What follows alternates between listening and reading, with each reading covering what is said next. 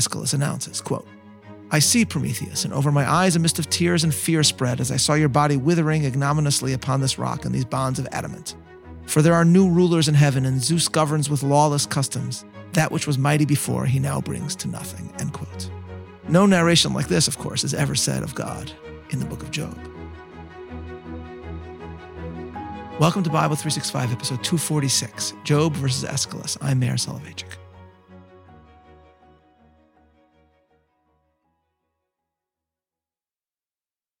The book of Job is in many ways unlike the other books of the Bible. As Rabbi Jonathan Sacks once put it, it is, quote, surely the most unusual book ever to be included in a canon of sacred texts, end quote. And he writes further to describe the many minds it has inspired. Quote, Tennyson called it the greatest poem of ancient and modern times. Carlyle described it as one of the grandest things ever written. Thomas Wolfe spoke of it as the most tragic, sublime, and beautiful expression of loneliness which I have ever read. Yet, Sacks continues, these descriptions fail to capture the radical presence of the book in the context of the Bible as a whole. Job, he adds, is a sustained cry of pain at the inequity of fortune, a cry that penetrates to the heart of heaven and threatens to shake the foundations of the world. As we further ponder this book, I would like to propose that in understanding its significance, we also need to compare Job not only to other books in the Bible, but also to two other texts, one written in ancient Greek, the other in modern Yiddish. Let us return to the opening of the book of Job, the discussion between Satan and God. And the Lord said unto Satan, Whence comest thou? Then Satan answered the Lord and said, From going to and fro on the earth and from walking up and down in it. And the Lord said unto Satan, Hast thou considered my servant Job, that there is none like him in the earth, a perfect and an upright man, one that feareth God and escheweth evil?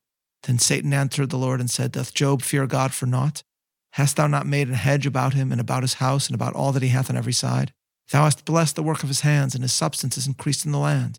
But put forth thine hand now and touch all that he hath, and he will curse thee to thy face. Who is Satan, and what is the context of this conversation? In Jewish tradition, Satan is not a rebel against God, but rather a member of the divine court, whose role is to serve as prosecutor or accuser. Thus, we can imagine Satan, as he mentions in this passage, surveying the world and witnessing the fallibilities and sinfulness of mankind. It is with this in mind that Rabbi offers his own explanation of the conversation that we just cited. Quote The author of Job sets out the problem with unparalleled boldness. He imagines the accuser challenging God himself. Where is there even a single individual to justify the risk, the wager you took in creating humankind? God's reply is Job. Here he says, as a man without sin who loves God, keeps his commands, thanks him for the good, and does no evil. The accuser's reply is dismissive. How can Job be a vindication? You have blessed him, therefore he blesses you. But if you were to curse him, he would curse you. His is not disinterested love, it is egoism allied to good fortune. Remove his fortune, and you will find that you will have erased his faith. End quote. Understood this way, at least according to Rabbi Sacks's interpretation, what follows in the book of Job is a disproving of Satan's accusation. Job's fortune is removed, and while he does curse the day he was born, and while he does issue complaints to God, the one thing that never disappears is his feeling of the presence of the personal God to whom he speaks. Thus, after Job curses his day, and after his so called friend Eliphaz attempts to justify the suffering that has come upon Job, Job himself complains to God. Chapter 7, verse 11. Therefore, I will not refrain my mouth. I will speak in the anguish of my spirit. I will complain in the bitterness of my soul. Am I a sea or a whale that thou settest a watch over me? When I say, My bed shall comfort me, my couch shall ease my complaints. Then thou scarest me with dreams and terrifiest me through visions, so that my soul chooseth strangling and death rather than my life. I loathe it. I would not live always. Let me alone, for my days are vanity. What is man that thou shouldst magnify him, and that thou shouldst set thine heart upon him, and that thou shouldst visit him every morning and try him every moment?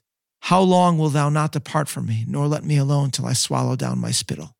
In his incredible book on Job, Rabbi Yaakov Medan notes a shift in this passage. Originally, in the earlier chapter, when Job cursed the day that he was born, he spoke of God in third person. But here, when Job speaks, it may be with language that is not respectful, but it is in second person. Feeling abandoned by his friends who offer no true empathy, Job speaks in second person intimately to God. And note as well that even in the midst of complaining, Job speaks in awe of the greatness of God, who is far beyond man. As Medan further notes, Job's sentence, What is man that thou shouldst magnify him? is a clear parallel to the Psalm's adoration of God. What is man that thou art mindful of him? And the point to all of this, he writes, is that even at this terrible time, when we are not close to the resolution of the book, the path leading Job to his ultimate relationship that he will have with God at the book's conclusion is already there, for God is to him a living presence from this moment. Understood this way, the cry that Job issues has a profound religious sentiment to it. There will be, of course, phrases in this book from Job that the rabbis of the Talmud will see as examples where, in their view, Job steps over the line. But Job's cries issued at God are issued because his belief in God's existence and nearness is so profound. Indeed, one of the most striking aspects of the story is that whereas Job's friends, as we mentioned yesterday, are eager to philosophically and theologically explain why Job's sufferings have occurred, we never sense their own relationship with the divine. Or as Rabbi Sacks put it, quote, his companions talk about God. Job talks to God, end quote. In this, we can compare Job and his book to a well known Jewish literary figure from a work written thousands of years later which is Tevye the dairyman of Shalom Aleichem. Tevye is simple, to be sure, and he lacks the sophistication of Job, but his sense of God's existence and nearness is constant. If you read the stories of Tevye, which are, of course, as Yiddish scholars note, very different from the film's depiction, you witness a man who, in his simplicity, struggles with the injustices of life and yet does so with a very sense of the biblical God. And this point is not my own. Hillel Halkin, in his preface to his translation of Tevye, cites Shalom Aleichem's son-in-law, who wrote as follows, quote, For that Shalom Aleichem had in his own way a most religiously sensitive personality. Of this I have not the slightest doubt. On the table by his bed always lay a small open Bible that he would read now and then, especially at night when he had trouble sleeping.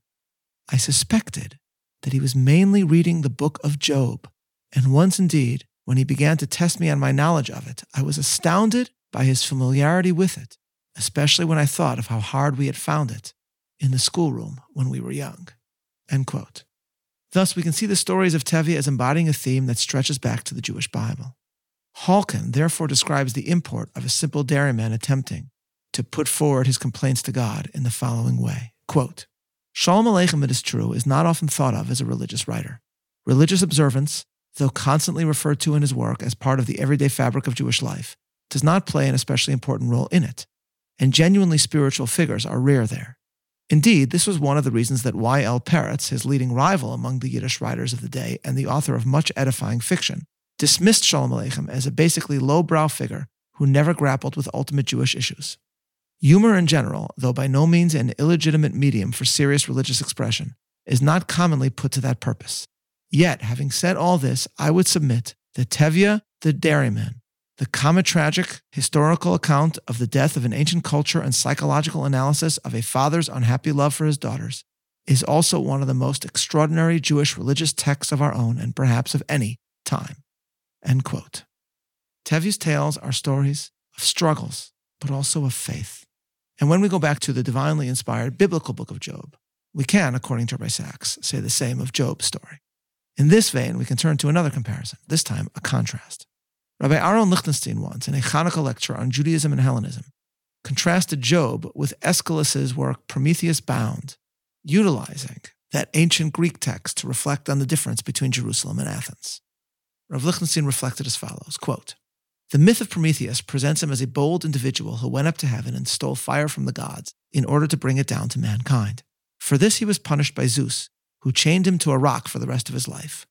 While chained to the rock, he sings and declares his objection to the actions of the gods, thus expressing his sovereignty and independence. This presents a certain similarity to Iyov, a comparison already dealt with by many, from two points of view. Firstly, as regards the subject, a person who is controlled by a higher force, and second, from the point of view of the book's structure. Sefer Iyov, meaning the book of Job, is quite unique among the books of Tanakh in terms of its outstanding dramatic structure. It contains almost a classic Greek drama, each character expresses himself in turn, monologue, responds, etc. End quote. So Rabbi reflects about Sefer Iyov, meaning the book of Job.